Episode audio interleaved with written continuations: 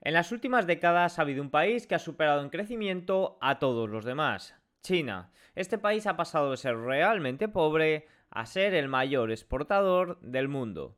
Sin embargo, el pensamiento común de que China superará a Estados Unidos en el corto plazo es algo que muchos economistas empiezan a dudar. ¿Por qué? Empezamos. Hola, soy Diego Puertas y en este canal hablaré sobre economía, negocios e inversión. Si estos temas realmente te interesan, suscríbete a Well Back to Work para recibir todos los guiones de forma anticipada. El crecimiento de China. La economía china es una historia de éxito increíble. En tan solo unas pocas décadas ha pasado de ser realmente pobre a ser uno de los principales actores del mundo. Durante los últimos 10 años, la tasa de crecimiento anual del Producto Interior Bruto de China promedió un sorprendente 9%, mientras que Estados Unidos en este mismo periodo creció solo un 3%. En 1999 las exportaciones de China representaban menos de un tercio de las del mayor exportador mundial, Estados Unidos, lo que la ubicaba en el puesto número 9. Sin embargo, tan solo una década después ya había alcanzado el primer lugar.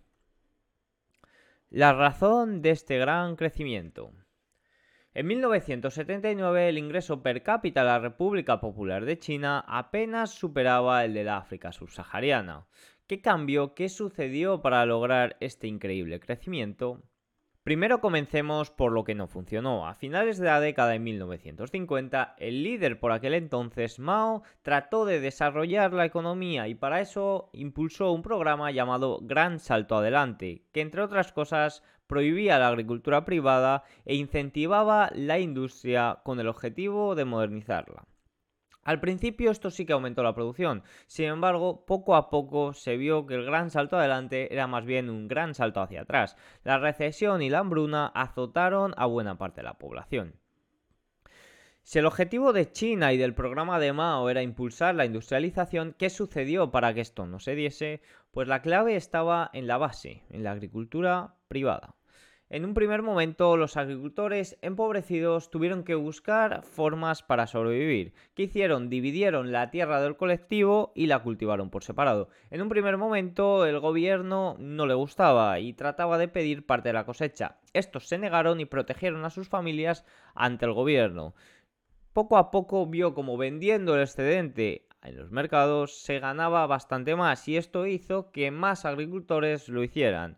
Llegó un punto en el que el gobierno de 1979 se dio cuenta de que esto daba más rentabilidad y decidió impulsarlo y expandirlo a todos los agricultores. De esta forma empezaron a salir más empresas privadas o semiprivadas que impulsaban la economía.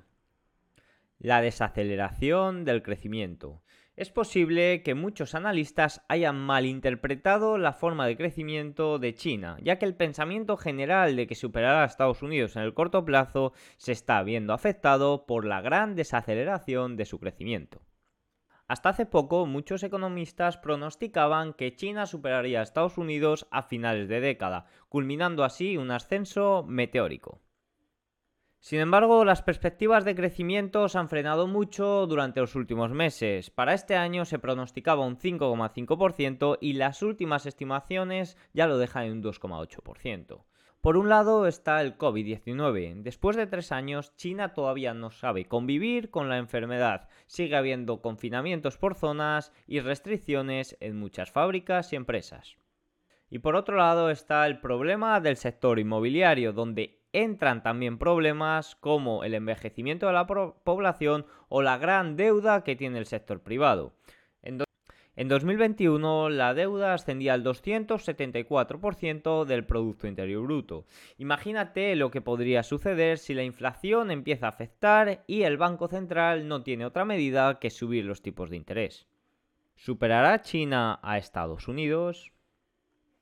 Pero en cambio hay otros economistas que no ven tan claro que China pueda superar a Estados Unidos. Por ejemplo, el exsecretario del Tesoro de Estados Unidos y ahora profesor de Harvard dijo que el envejecimiento de la población de China y la creciente tendencia de Beijing a intervenir en asuntos corporativos junto con otros desafíos lo han llevado a reducir sustancialmente las expectativas de crecimiento chino ve paralelismos entre el ascenso de China y los pronósticos anteriores de que Japón o Rusia superarían a Estados Unidos. Sin embargo, el planteamiento ya no es cuándo le superará, sino cómo le superará. Por mucho que el Producto Interior Bruto medio en dólares de China supera el de Estados Unidos, sí que sería una victoria propagandística muy grande para los líderes chinos que están realmente obsesionados con superar a Estados Unidos, pero para el resto del mundo Estados Unidos seguiría siendo el país con mayor influencia, ya que la apertura y movimiento de China a nivel global no es tan influyente como el de Estados Unidos porque hay muchos economistas que no creen que lo superará. Según cifras del Banco Mundial y medido por poder adquisitivo, China ya superó a Estados Unidos en 2016. Sin embargo, medido en términos de dólares estadounidenses, el Producto Interior Bruto de China fue el 77%, el de Estados Unidos en 2021. Los investigadores de Capital Economics escribieron un informe a principios del año pasado que su escenario más probable prevé que la economía china se expandirá alrededor del 87% del tamaño de Estados Unidos. ¿Qué sucede aquí? Que muchos economistas creen que debe de haber cambios en la política económica para que China sea capaz de superar a Estados Unidos. Estos cambios son un aumento de la edad de jubilación, ya que la población de China va camino al envejecimiento, una disminución de la desigualdad entre el mundo rural y el mundo de la ciudad, un aumento o una mejora de la atención médica y un aumento de la productividad por empleado, además de fomentar el empleo de los jóvenes que su desempleo está en máximos. Sin embargo, y pese a que la guerra comercial está por el medio, también hay muchos economistas que lo que quieren es que esto deje de ser un juego de suma cero Estados Unidos versus China y comience a ser un juego de suma positiva, ya que aseguran que desde que China se unió a la Organización Mundial del Comercio, las exportaciones de estadounidenses a chinos aumentaron más del 600% en comparación con el 126% del resto del mundo. Para concluir, me gustaría dejar las claves de este vídeo. Número 1. China pasó de ser una de las regiones más pobres a ser el mayor exportador del mundo en tan solo unas pocas décadas, y todo gracias a fomentar el sector primario, la base de toda economía. Número 2. El pensamiento de que China superado a Estados Unidos en el corto plazo es un pensamiento venido a menos, viendo los problemas que tiene el país con el COVID y la deuda especialmente. Que China supera a Estados Unidos en términos de Producto Interior Bruto no significaría que China sea más importante que Estados Unidos. La profundidad y apertura de la economía estadounidense significa que seguirá teniendo la mayor influencia mundial. Número 4. China puede superar a Estados Unidos en tamaño del Producto Interior Bruto si aumenta su edad de jubilación, permite a más trabajadores rurales mudarse a las ciudades y toma medidas para mejorar la productividad, como gastar más en educación y atención médica.